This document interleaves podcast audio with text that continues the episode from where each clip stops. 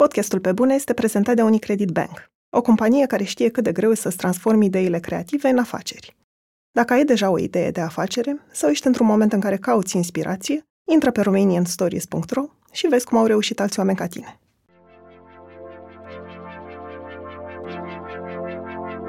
Eu, de fapt, știam ce înseamnă să lucrez în administrația românească și nu aveam niciun fel de aspirație către asta. Perioada în care am fost ministru a fost efectiv profesional cea mai traumatică perioadă profesională din viața mea.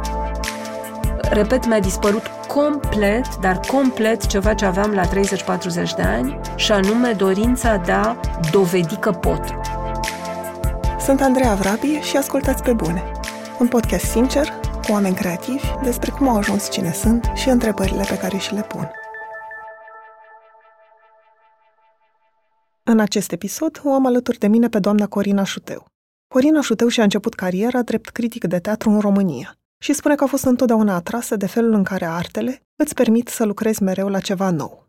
În 1995 a devenit director al masteratului în management cultural de la Dijon.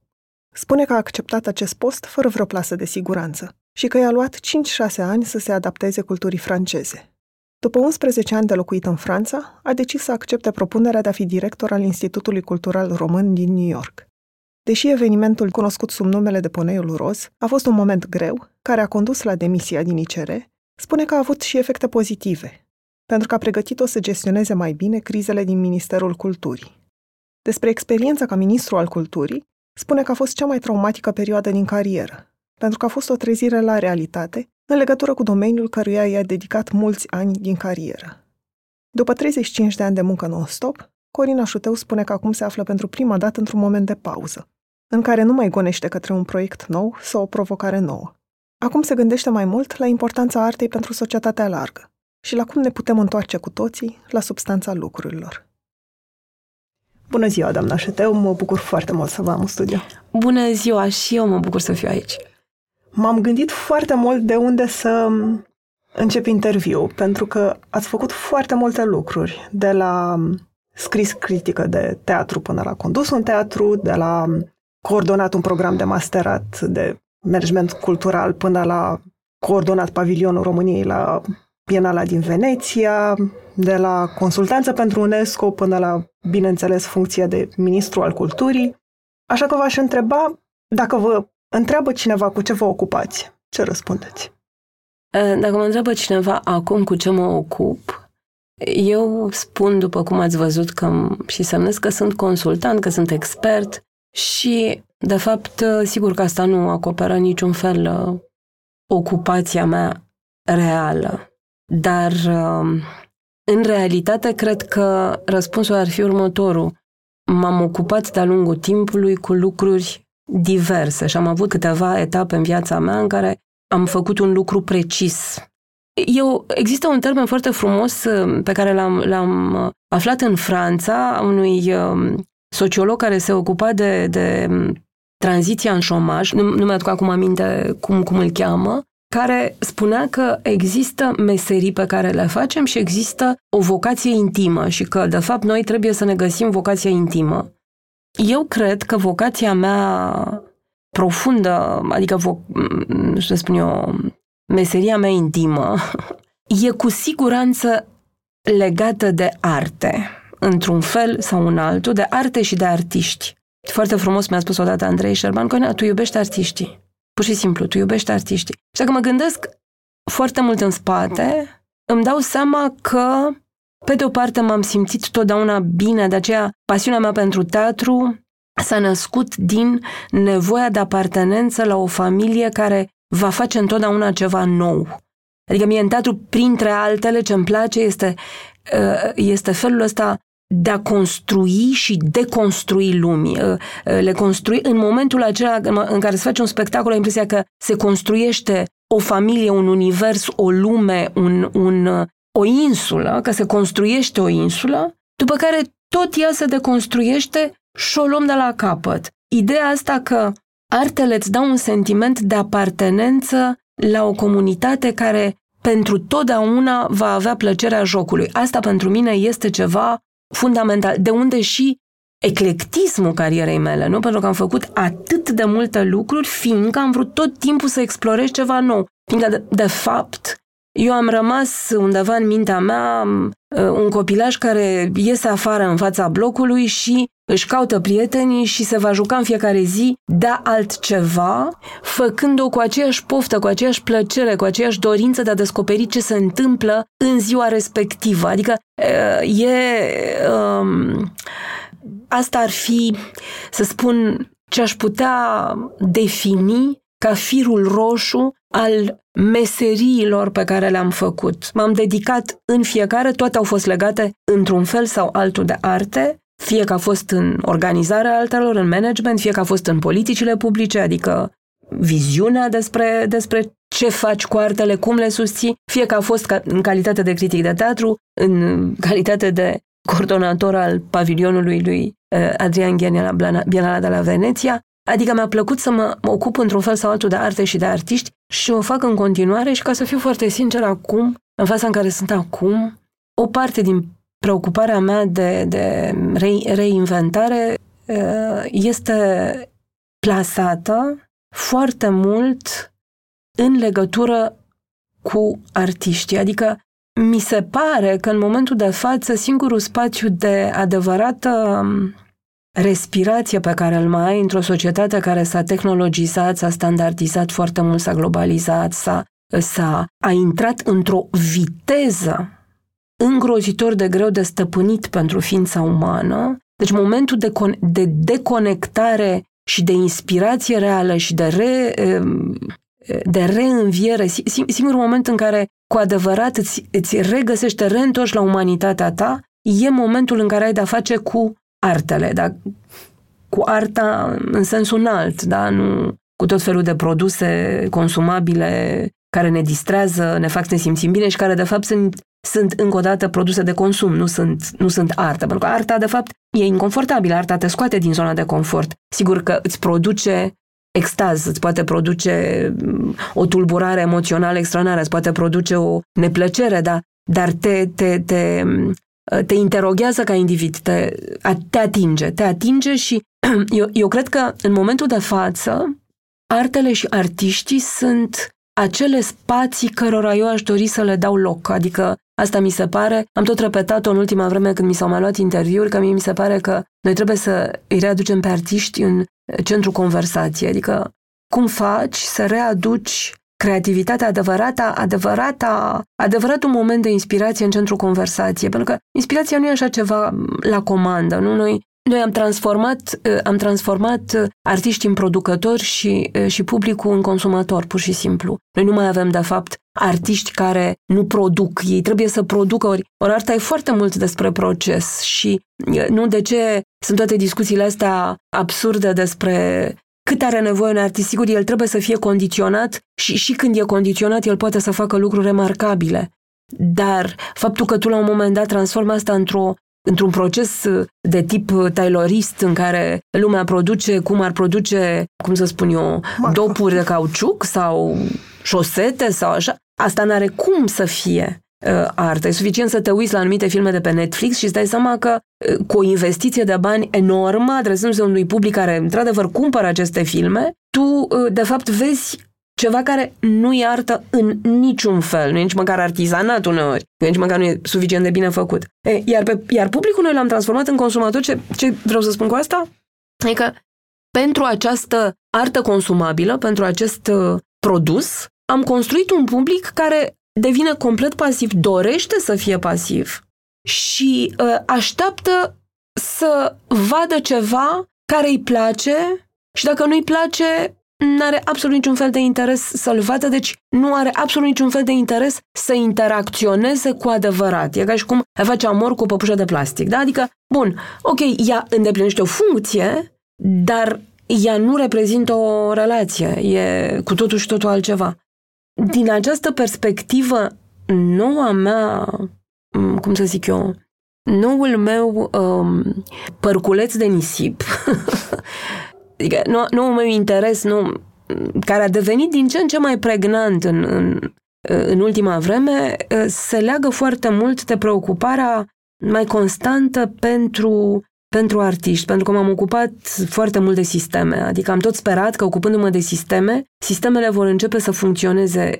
Am avut o asemenea lecție a eșecului în momentul în care am, am fost ministru și într-un anumit fel și după ce am văzut ce s-a întâmplat cu Institutul Cultural Român și după ce am văzut cum au evoluat masteratul din Franța pe care l-am condus, care sigur că e cotat acum ca unul dintre cele mai bune masterate din Franța, dar pe de altă parte a devenit un masterat, iarăși, care produce pe bandă rulantă studenți care se înscriu în linia industriilor creative într-un mod foarte, foarte standardizat.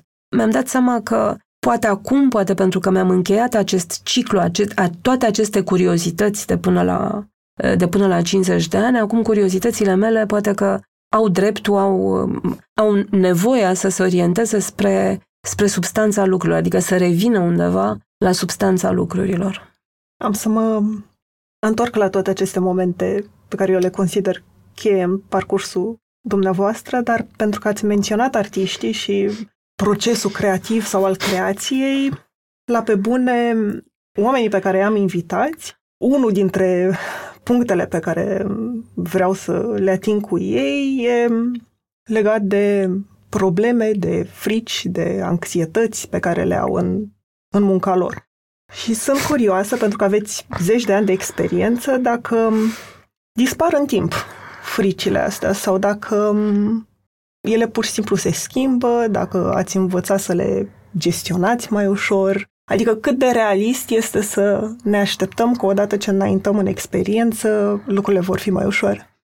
Da, asta e o întrebare foarte bună și o întrebare pe care, pe care, de fapt, eu cred că ne punem cu toții de-a lungul vieții când, când, când lucrăm în contexte atât de sensibile, atât de complexe, și în care și investim emoțional. Și în care investim e... și emoțional foarte mult.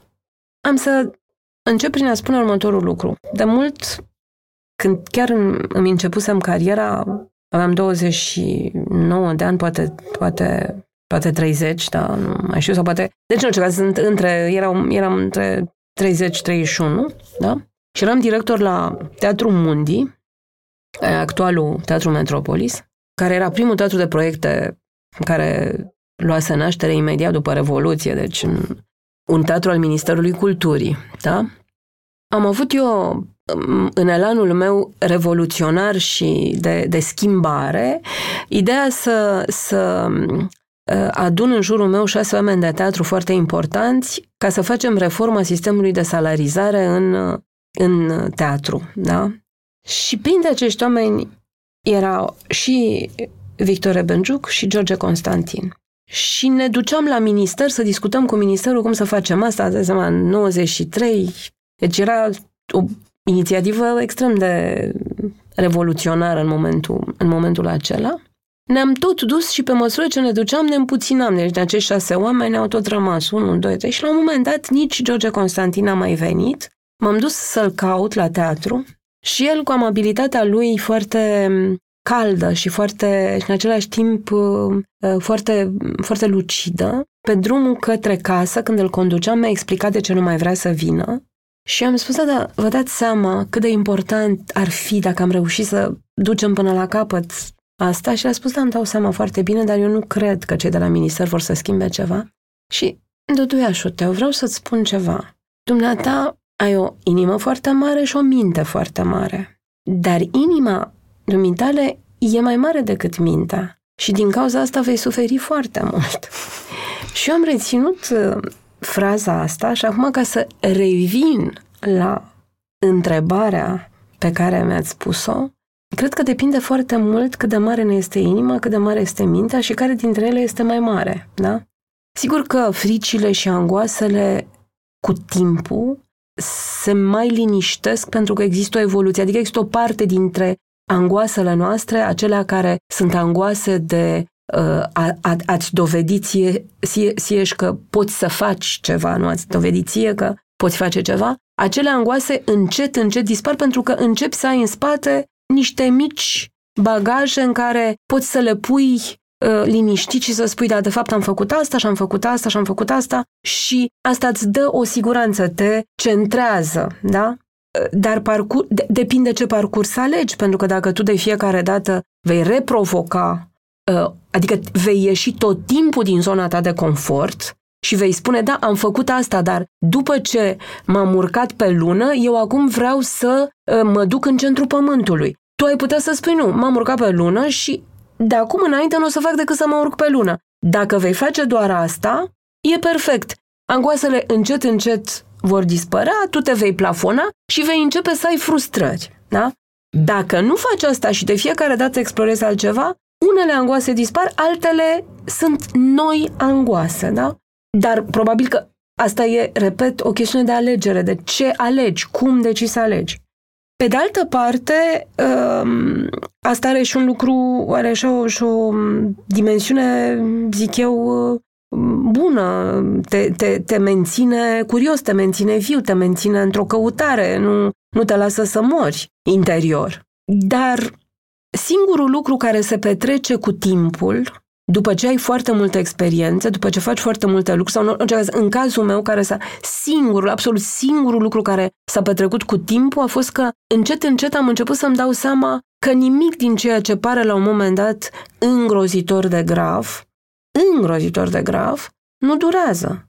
Așa cum am început să-mi dau seama că, pe de altă parte, fiecare experiență, și cele care ți se par foarte bune și cele care ți se par foarte rele, are contrapartida ei. Cele foarte bune au, totuși pot să aibă consecințe care nu sunt întotdeauna bune, cele foarte rele au uh, consecințe care până la urmă pot să fie bune.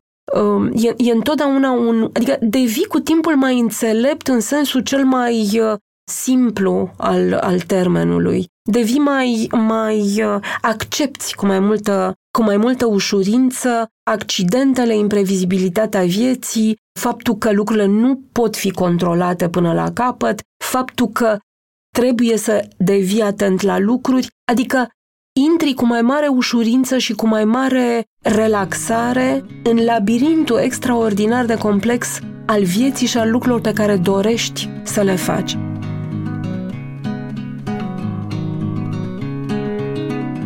Podcastul Pe Bune e susținut de Unicredit Bank, banca minților creative. Acum 10 ani, Unicredit Bank a început să sprijine comunitatea creativă românească. Astăzi, continuă să ajute și inspire oamenii care vor să înceapă sau să consolideze o afacere creativă, de la studiouri de design de interior la cafenele artizanale. Intră pe romanianstories.ro și descoperă lecțiile de viață ale antreprenorilor români.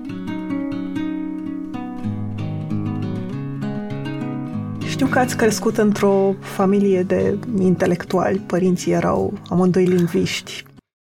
Sunt curioasă cum a contribuit felul în care ați fost crescută la modul în care vedeți viața.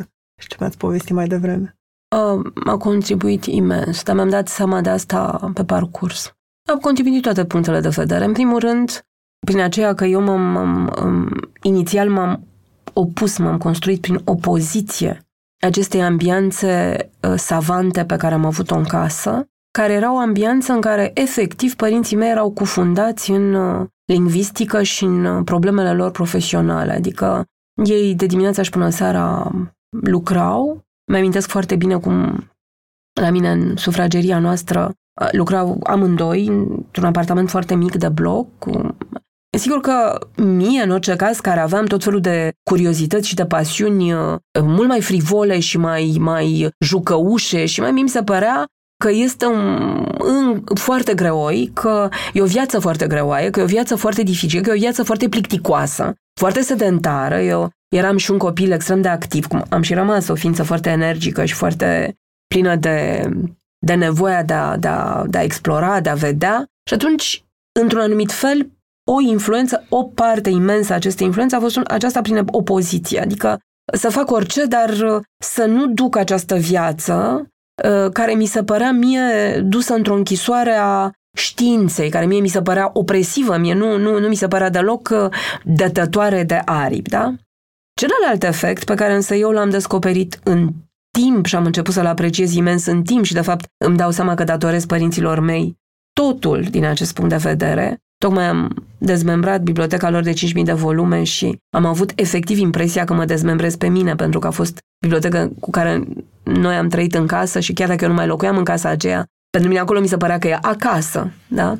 Deci celălalt lucru pe care îl datorez foarte mult și care m-a marcat m-a, au fost două lucruri. În primul rând, părinții mei se certau foarte mult. Erau două personalități foarte speciale și eu am spus întotdeauna că pe mine ei m-au format în a ști cum să gestionez artiștii și crizele lor. La noi în casă erau cel puțin patru crize pe săptămână, reale, în care eu trebuia să negociez uh, o pacificare mult mai mult decât sora mea, care era mult mai absentă și care ignora mult mai mult acestea. Adică ea, oarecum, ea mult mai rațională decât mine. Eu, având natura asta emoțională, eu doream neapărat ca lucrurile astea să se împace, ca ei să se împace și noi să fim din nou într-o formă de armonie pe care firește că nu o găseam, pentru că lucrurile reveneau. E, mi-am spus întotdeauna că asta m-a învățat pe mine să gestionez artiștii, fiindcă artiștii trec prin numeroase crize, au nevoie de o acompaniere uneori pe care am putea o considera terapeutică, ea nu e terapeutică deloc, ea este de fapt pur și simplu o acompaniere în momentele lor de angoasă, de dubii, de...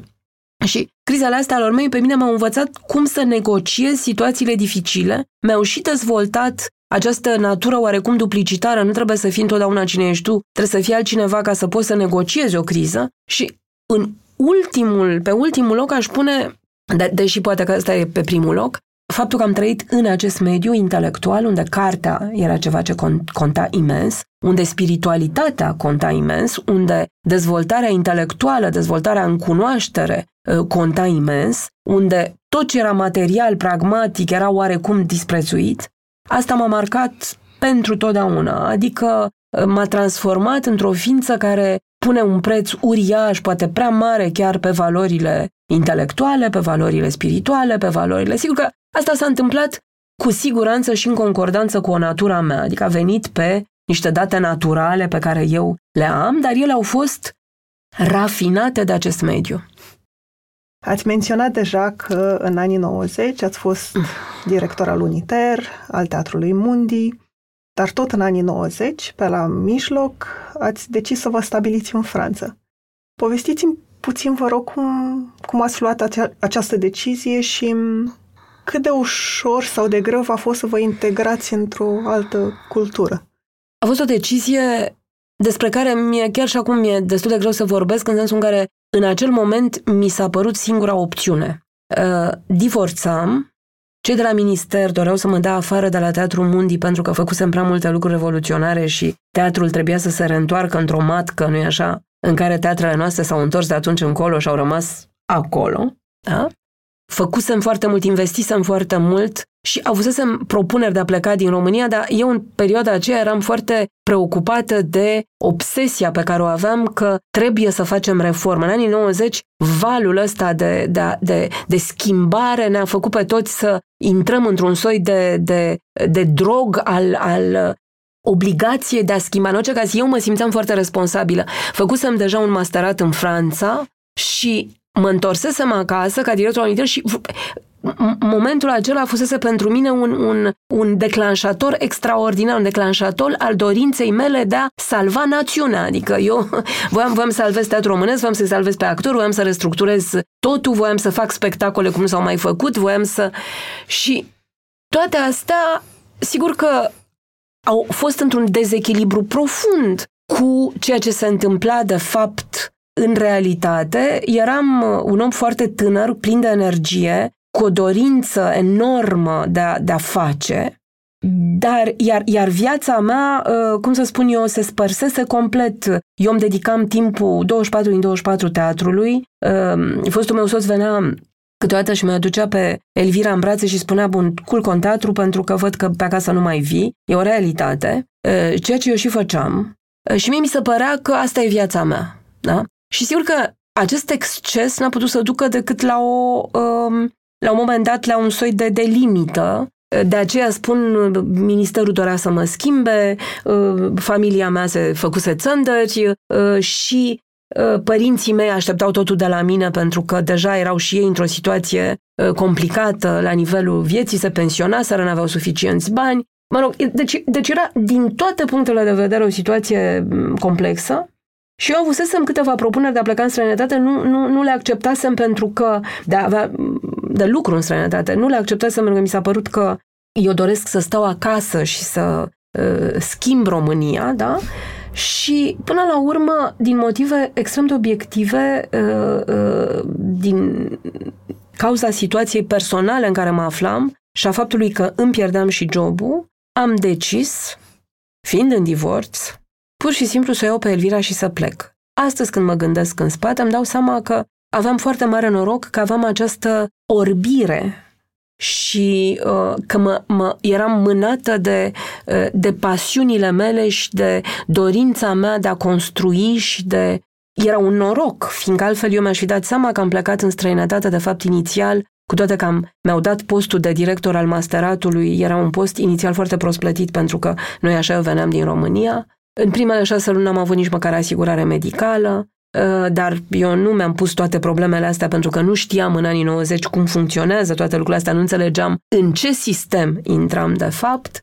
Nu-mi dădeam seama cât de fragilă voi fi ca mamă singură cu un copil mic după mine, într-o țară străină, unde nu aveam prieteni, nu aveam familie, nu aveam o susținere, nu aveam bani din fam- de la familia mea Adică, adică am făcut așa un soi de... de m-am, m-am aruncat într-un fel în gol fără plasă de susținere. Am reușit să nu-mi rup nimic, dar uh, trebuie să recunosc că au fost poate anii uh, de adaptare cei mai dificili din viața mea și uh, mi-au trebuit cam 5-6 ani acolo la Dijon unde am plecat și am condus masteratul, ca lucrurile să se mai echilibreze, cu atât mai mult cu cât nu numai că eu am plecat, dar eu aveam ambiția de a construi un masterat și pentru Europa Centrală și de Est. Și atunci, în paralel, veneam în fiecare săptămână la București, replecam acasă, trebuia să o las pe Elvira cu cineva acolo. Adică aveam toată această, tot acest vârtej al să fac în continuare ceva și pentru România și pentru Europa de Est, pentru că uite cum am fost noi neglijați, alienați, și acum trebuie să ne emancipăm. Da? Asta era, cum să spun eu, din nou pornirea mea, care era o pornire de inimă, nu o pornire de minte, cum ar fi spus uh, George Constantin, deci inima mea era mai mare decât creierul din nou și ca decât mintea și din cauza asta doream să, să, fiu, să fiu acel salvator al, uh, al tuturor celor pe care îi lăsam în urmă. Am uh, încercat încet, încet să mă integrez societății franceze și culmea este că în momentul în care am plecat din Franța, după aceea am avut un post la Nantes pentru trei ani și în momentul în care am plecat din Franța la New York, acela a fost momentul în care cu adevărat eram integrată, adică oamenii nu mă mai percepeau ca pe cineva care venea din, din altă parte, iar, iar um, fica mea vorbea franceză fără accent, ceea ce era garanția integrării mele, a integrării mele reale. Dar am făcut toate astea mm, de una singură și într-un mod, mm, într-un mod accelerat, poate prea accelerat. N-am stat deloc să iau distanță, n-am stat deloc să mă gândesc și n-am stat deloc să mă gândesc la mine. Și asta, astăzi, din perspectiva de azi, nu sunt convinsă că a fost un lucru bun. Îmi pare rău că trebuie să aduc din nou în discuție pune roz.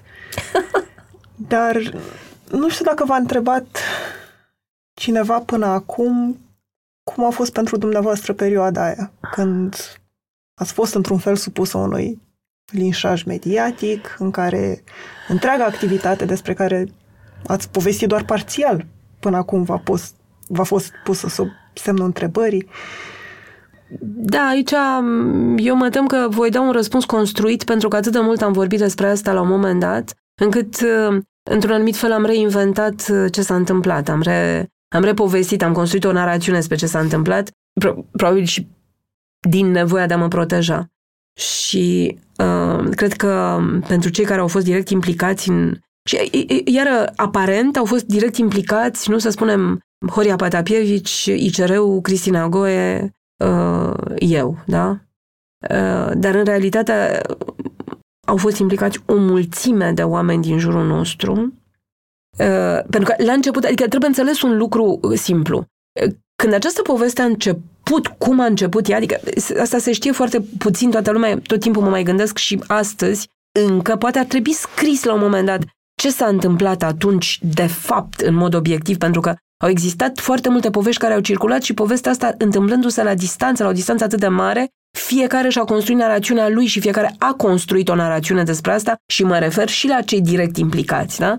Deci este, este incredibil de simplu. Noi am făcut o expoziție de street art în interiorul galeriei și această expoziție a mers foarte bine. Am avut o deschidere, a venit foarte multă lume, cum venea lumea. Eu eram iarăși înaintea timpului, pentru că peste 2 ani Tate a făcut o expoziție de street art tot în interiorul Tate. În fine, acum exagerez un pic și glumesc, dar în contextul acela, ă, Marina Drăghici a văzut artiștii, a vrut să îi cheme pe Broadway, artiștii au rămas foarte mult acolo, mergând să lucreze pe Broadway. Spectacolul acela de pe Broadway cu Fela Kuti a luat Tony Award pentru scenografie, scenografia Marinei Drăghici, la care acești artiști au participat. Și asta e fabulos. De fapt, acolo în America, ce s-a întâmplat cu expoziția a fost un foarte mare succes. Ei bine, în ideile mele non-conformiste, tocmai pentru că lumea, dincolo de vernisaj, nu venea tot timpul în galerie, eu am mai inventat două momente ale expoziției. Un moment în care a venit Adamila și un moment în care am chemat-o pe Andra Mațal să facă un expozeu despre ce... cultura street art. Chiar când am închis expoziția, da? Înainte să o închidem. Andra Mațal a venit la New York, împreună cu cei trei street artiști care erau încă acolo pentru că lucrau pentru Fela Kuti, pentru spectacolul de pe Broadway, și cu Cristian Nagoe, la un moment dat au decis să ducă în expoziție câteva obiecte să arate cum arată un squat în care stau street artiștii. Da? Deci, despre asta a fost. Și printre altele, Cristi a dus într-o vază acest ponei roz o lucrare a Lindei, da? pe care l-a lăsat noaptea în expoziție, noaptea. A doua zi dimineață eu am avut poneiul pe masă cu un telefon de la ambasadoare, Simona Miculescu, care mi-a spus să știi că asta noapte au fost niște jurnaliști în expoziție, fără știința mea. Nimeni nu mi-a cerut voie, mie, da? deși așa ar fi fost normal. Apropo de unde locuiam, în uh, acel loc care a rămas la fel, păzit, e o ambasadă, așa, ți-am trimis, îmi spune ea, citez, măgărușul roz, pentru că am înțeles că are o zvastică pe el, eu deschid plicul, găsesc măgărușul roz, cum spunea Simona la, în plic și între timp sunt sunată de către Horia, care îmi spune, Horia, ce se întâmplă în expoziție? Am înțeles că ai desenat o zvastică pe... Eu, eu pur și simplu nu am luat asta în serios. Da? Știind care era realitatea ne dându-mi seama că se instrumenta, așa cum astăzi noi știm că se pot instrumenta fake news, se poate instrumenta cam o campanie, se pot, adică aceste lucruri se pot instrumenta. Pe vremea aia eu nu știam asta, nici nu realizam că asta e posibil măcar. Și nici Horia și nici cei de la ICR. Eu, deci, la prima semnalare am fost extrem de relaxată în sensul în care da, ok, am vorbit cu Simona Miculescu, ea mi-a explicat, da, Corina, au fost jurnaliști, au intrat, au vrut să vadă ce arăți tu în expoziție. Bine zic, da, asta nu era în expoziție, asta era... Deci, de fapt, Poneu nu a fost niciodată în expoziție, măcar. A fost o noapte în care li s-a dat voie acestor jurnaliști să intre, să-l fotografieze, după care au început să apară în evenimentul zilei și ulterior în alte ziare și s-a făcut acea campanie uriașă. Da? A doua zi, eu m-am dus la film seara, târziu și acum îmi amintesc și m-a sunat Oana, noi stăteam cu toții în același bloc, lucram în același bloc și în momentul în care m-a sunat mi-a spus ă, Corina, au venit doi polițiști pentru că a existat o reclamație în New York, tu poți să reclami pe oricine vrei, că e desenat o zvastică pe clădire. Ea i-a introdus înăuntru în clădire, l-a arătat că este această expoziție, polițiștii au râs și au plecat. A doua zi a apărut în ziarele din România, lucru pentru care din nou m-a sunat Horia, Uh, articolul uh, um, acestui uh, instrument, probabil al serviciilor, habar n-am nici până astăzi, al cui instrument a fost acest, acest horvat, domn horvat, care oricum era un, un instigator împotriva multora dintre, dintre evenimentele pe care le făceam, da, a apărut un articol în care se spunea că 100 de oameni sunt în jurul consulatului strigând jos Corina Șuteu, Uh, jos Patapievici, jos nu știu ce. Bun. Eu, din nou, i-am răspuns lui Horia foarte liniștită, Horia, este o invenție, asta nu s-a întâmplat.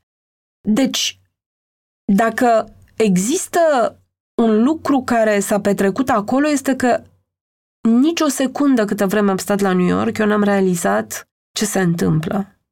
am realizat ce se întâmplă când m-am întors acasă. Pentru că când m-am întors acasă și văzând ce apare în ziare, a început tăvălugul acela incredibil, care a fost foarte dur. A fost foarte dur pentru că întreg ICR-ul, Horia, adică era, era, tot, tot raportul meu instituțional, toate lucrurile bune pe care le făcusem și totul era pus sub un semn al întrebării, deși trebuie să spun că uh, Horia Patapievici a fost de o uriașă corectitudine și de, o, de un curaj enorm atunci, ținând complet întreaga situație sub control și adevărat s-a coalizat cu noi o masă uriașă de oameni. Asta, eu doamne am spus uh, că asta pentru artele din România a reprezentat de fapt deprăfuirea ICR-ului. A fost momentul în care ICR-ul a cucerit zonele tinere care au zis, ia uite ce fac, uite cum ICR-ul de fapt a uh, ținut partea unor street artiști care au venit, care au făcut un lucru deosebit și într-adevăr, mișcarea asta, publicitatea care s-a făcut Cicerului, de fapt, a avut, zic eu, contraponderea pozitivă din acest punct de vedere. Dar, ă, atât pentru Horia, cât și pentru mine, cât și pentru Cristina Goe, ce s-a întâmplat atunci a fost, ă, a fost extrem de traumatic, extrem de traumatic ă, și efectele acestui traumatism noi le-am simțit îndelung și le simțim în continuare și că văd că asta acum se, se repetă cel puțin în, în, în discuția pe care o avem, îmi dau seama că și atunci am, am, am acționat de multe ori mult mai mult emoțional decât rațional. Regret până astăzi că n-am avut suficientă raționalitate să cer să mi se dea o mașină să mă duc și să mă întorc de la emisiunea de la Antena 3. Regret că am încercat să mă explic foarte defensiv când am avut conferința de presă. Regret că am luat-o extrem de personal și de emotiv și că nu am fost capabil atunci să raționalizez situația și am fost extrem de prost acompaniată. Extrem, extrem de prost acompaniată. Practic, eu nu am fost acompaniată, adică eu m-am responsabilizat pentru toată lumea și singura persoană care mi-a fost cu adevărat alături a fost Horia Patapievici, dar pe de altă parte el era sub un atac îngrozitor care l-a costat și care ne-a costat pe toți. A fost pentru, de asemenea pentru prima dată, adică la ce mi-a folosit mie asta, a fost la faptul că atunci când am fost ministru, am înțeles ce înseamnă să, adică, adică știam deja ce înseamnă să fii în ochii presei și de aceea am reușit să traversez cu mult mai multă indiferență și cu mult mai multă raționalitate perioada de ministru care a fost la fel de grea și toți cei din jurul meu erau, veneam după un ministru care era obsedat de imagine și obsedat de comunicare și obsedat să răspundă presei și toată lumea era nemulțumită de felul în care eu răspundeam, nu citam, nu comunicam, nu puneam pe Facebook, nu. Și eu le explicam nu, pentru că cu cât vom face asta, cu atât ei se vor agăța de asta, eu trebuie să merg înainte, eu am doar șase luni în față și trebuie să termin măcar o parte din lucru. Dacă mă ocup de asta, asta mă va mânca, mă va arunca, cum s-a întâmplat atunci când a fost povestea cu ponei. Am vorbit cu mulți oameni la pe bune, de la artiști și antreprenori până la scriitori și fotografi. Au fost alegeri subiective, dar am vrut să invit în fața microfonului oameni care au ajuns să fie printre cei mai buni din domeniul lor. Să încerci să devii cea mai bună versiune a ta în meseria aleasă implică responsabilități, stres și multe dileme profesionale, dar și satisfacția că s-ar putea să lași ceva valoros în urma ta. În valoarea perseverenței și a muncii către un ideal, crede și Best Jobs. Prin tooluri și informații online, Best Jobs își ajută utilizatorii să exploreze o multitudine de oportunități și să descopere jobul care le permite să-și valorifice la maximum skillurile și pasiunile. Pentru că, atunci când te gândești la ce vrei să faci, nu este niciodată vorba despre o simplă alegere, ci de a descoperi unde e locul tău. Intră acum pe Best Jobs și descoperă jobul unde poți fi și tu cea mai bună versiune a ta. Pentru că am ajuns la... și voiam cumva să ajungem și la perioada în care ați fost ministru al culturii cu ce așteptări de la dumneavoastră ați acceptat acest post și cum a fost de fapt? Sau ce speranțe aveați în momentul în care ați acceptat și Ce Da. s-a întâmplat de fapt? Uh, Acum, eu am să spun uh, cu toată sinceritatea pe care o pr- presupune acest podcast că am acceptat, nu, am dorit să vin în primul rând secretar de stat. Apoi mi s-a întâmplat ceva personal extrem de grav și de dureros și cum nu e așa, eu sunt o persoană de inimă. Uh, Asta atât de tare m-a lovit. Era imediat după ani în care părinții mei au dispărut unul după altul la interval de un an, în 2014-2015. Uh, am avut probleme mari, tot familiale, legate de, de sănătate în familie și de oameni foarte apropiați. Uh, Eram, deci, într-o, într-o pe, pe o stare extrem de fragilă, uh, afectiv foarte fragilă și în momentul ăla mi s-a întâmplat ceva care m-a lovit enorm. E, cum să spun, momentul în care mi-am dat seama că eu aproape că nu voi face față acelei lovituri dacă nu mă voi duce într-un loc complet, complet desprins de viața mea, am decis să accept propunerea făcută de, de Vlad Alexandrescu să mă duc secretar de stat și ulterior, când au început toate crizele, eu ca să mă vindec de tot ce mi se întâmplase, aveam nevoie de timp. Da? Nu știu dacă a fost o idee bună, nu știu dacă a fost... În orice caz, ce vreau doar să spun e cauza pentru care am acceptat nu e cea aparentă. Da? Uh, și nu fac deloc un titlu de glorie din asta, nu, e, e urât, dar eu de fapt știam ce înseamnă să lucrez în administrația românească și nu aveam niciun fel de aspirație către asta.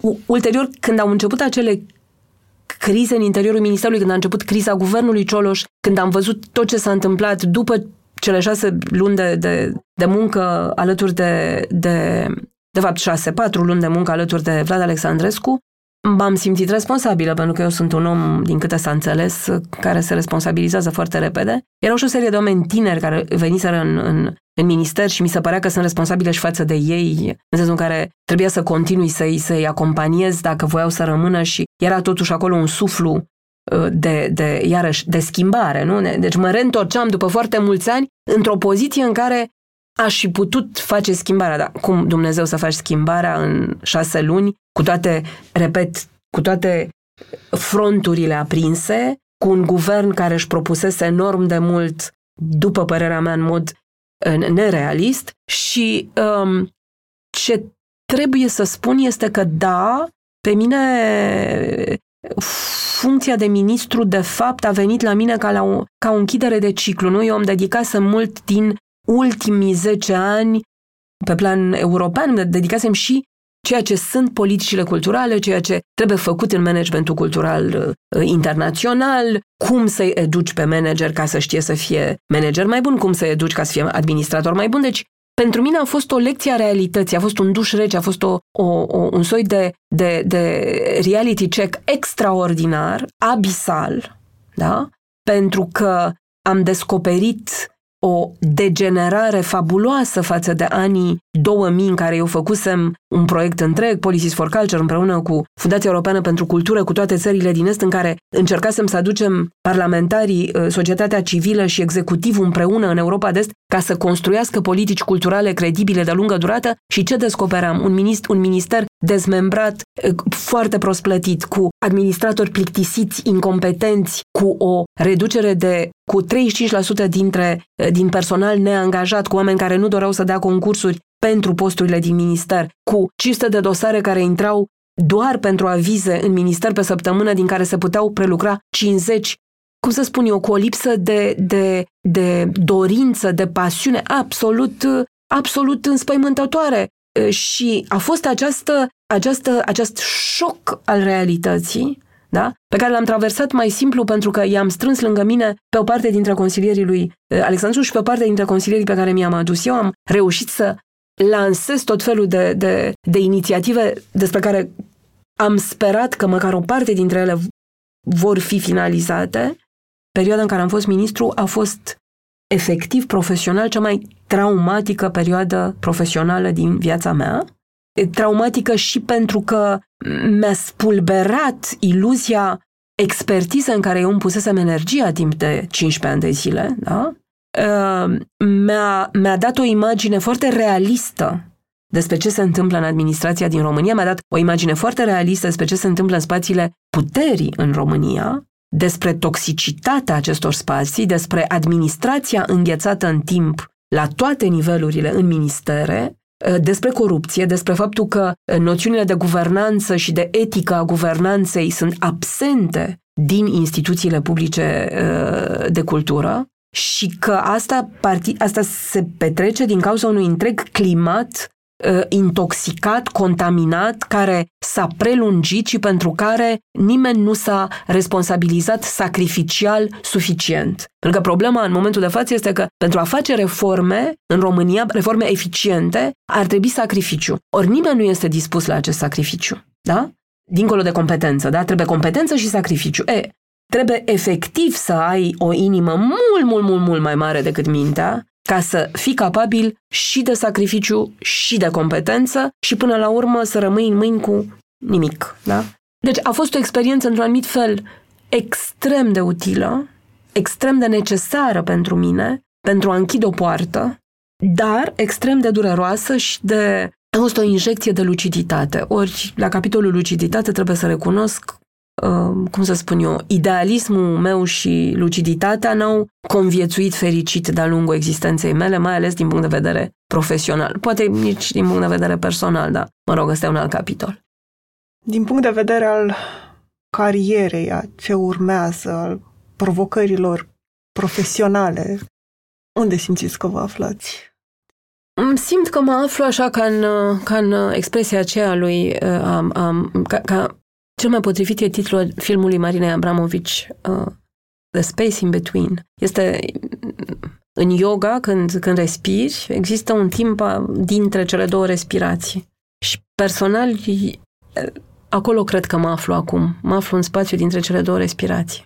Într-un fel de no man's land, dar într-un no man's land în care sunt pe cale să antamez o, un nou ciclu de respirație. Adică, până la urmă, iarăși, ceea ce ți aduce perspectiva viața, faptul că ai făcut atât de multe lucruri, faptul că am călătorit atât de mult, faptul că am cunoscut atât de multe contexte, este, este aceea că îți dai seama că tot, totul efectiv nu este decât o respirație. Nu este decât o inhal, inhalezi și expiri, inhalezi și expiri. Și în acest proces de inhalare și de expirație, totul, totul nu face altceva decât să înveți să iubești procesul, înveți să accepti procesul, în loc să, în loc să te oprești în rezultat, nu știu cum să spun. Adică uh, înveți că, de fapt, uh, cu adevărat uh, viața, că, că, că poți deschide o poartă și se poate întâmpla ceva cu totul neașteptat. Că, și înveți că acest lucru, da, asta este viața și că dacă tu decizi să te oprești din respirație, e decizia ta. E ceva ce simțiți că abia acum ați învățat? E ceva ce, în orice caz, am conștientizat. Nu știu dacă eu cred că l-am practicat de-a lungul timpului, am practicat asta, dar acum am conștientizat asta, da. Și, repet, mi-a dispărut complet, dar complet ceva ce aveam la 30-40 de ani, și anume dorința de a dovedi că pot. Asta mi-a dispărut complet. Probabil pentru că încă o dată am strâns suficient să culeți puși pe raft în care mi-am spus, bun, asta aș vrea să pot, voi putea, am putut, am, am putut, am, bun, unele lucruri nu le-am putut, dar n-are importanță și alea sunt niște săculeți, da? Și Cred că această neliniște mi-a dispărut. Acum am neliniști mult mai uh, particulare, uh, mult, mult mai existențiale și mai filozofice, în sensul în care îmi pun cu adevărat întrebarea cum voi îmbătrâni. Mă uit cu mult mai mare atenție la bătrâni. Mă uit la bătrânii din Occident, mă uit la bătrânii de aici, mă uit la procesul meu propriu de îmbătrânire, la procesul meu propriu de avansare în vârstă și um, îmi dau seama că, iarăși, totul nu e decât o chestiune de alegere, totul nu e decât o chestiune de opțiune, totul nu e decât o chestiune, fiecare, fiecare vârstă, fiecare ciclu, fiecare an, fiecare moment, de fapt, e, e un moment care încapsulează, cum să spun eu, bătrânețea și tinerețea în același timp, în sensul în care va părea surprinzător ce spun, dar acum, în această perioadă a vieții mele, am impresia că simt cu adevărat într-o anumită perspectivă, timpul nu există. Nu există decât, adică nu există timpul în linearitatea lui, nu există decât un soi de, de, de nu există decât cicluri, nu există decât, decât capacitatea de a ne reinvesti în cicluri în energia pe care o avem, cu energia pe care o avem. Dacă putem să ne reinvestim constant, asta e un mare secret. Asta cred că, uh, dar da, da, nu e, nu știu cum să spun, nu este ceva care ți-e dat, e ceva pe care pentru care trebuie să, să, să faci efort să-l, să-l descoperi, să-l înveți și după aceea să îl și trăiești și să nu ești tot timpul tentat să fii subt în, nu știu, în realitatea contingentă, în, în, în profan, ești tot timpul subt în realitatea profană, dar tu trebuie să găsești echilibrul acela bun între această realitate profană și, de fapt, uh, ideea că undeva suntem cu toții într-un constant ciclu care nu are vârstă, nu are timp, nu are ăsta. Deci dacă, dacă ajungi să câștigi această perspectivă, e foarte bine. Din nou, ca să pot fi, să fiu aici unde sunt, datorez asta tocmai traumei pe care mi-a produs-o uh, ministeriatul. Fiindcă după ce am fost ministru, pentru prima dată după 35 de ani de muncă, m-am decis să mă opresc. Am spus, nu, eu trebuie să mă opresc. Alergarea asta fără sens uh, interior e o prostie. Adică nu, nu uh, am, am, am, am văzut, m-am jucat cu toate jucăriile. Bun. E, acum că s-au terminat jucăriile, haide să vedem. Cum să spun, haide, haide să văd cum arată cosmosul. Nu știu, nu știu cum, să, cum să spun asta mai clar. Adică m-am, m-am, m-am uitat tot timpul în, în, uh, în acel, în acel quartal de nisip, în loc să-mi dau seama că dincolo de el sunt, sunt cu totul și cu totul alte spații. Mulțumesc că ne-ați ascultat! Podcastul Pe Bune este produs de Dor, tema muzicală e compusă de Alex Turcu, editor de sunet e Horia Balda, asistent de producție Elena Vodova. Dacă v-a plăcut episodul, m-aș bucura să-l dați mai departe în social media sau altor oameni care încă nu știu de podcastul Pe Bune.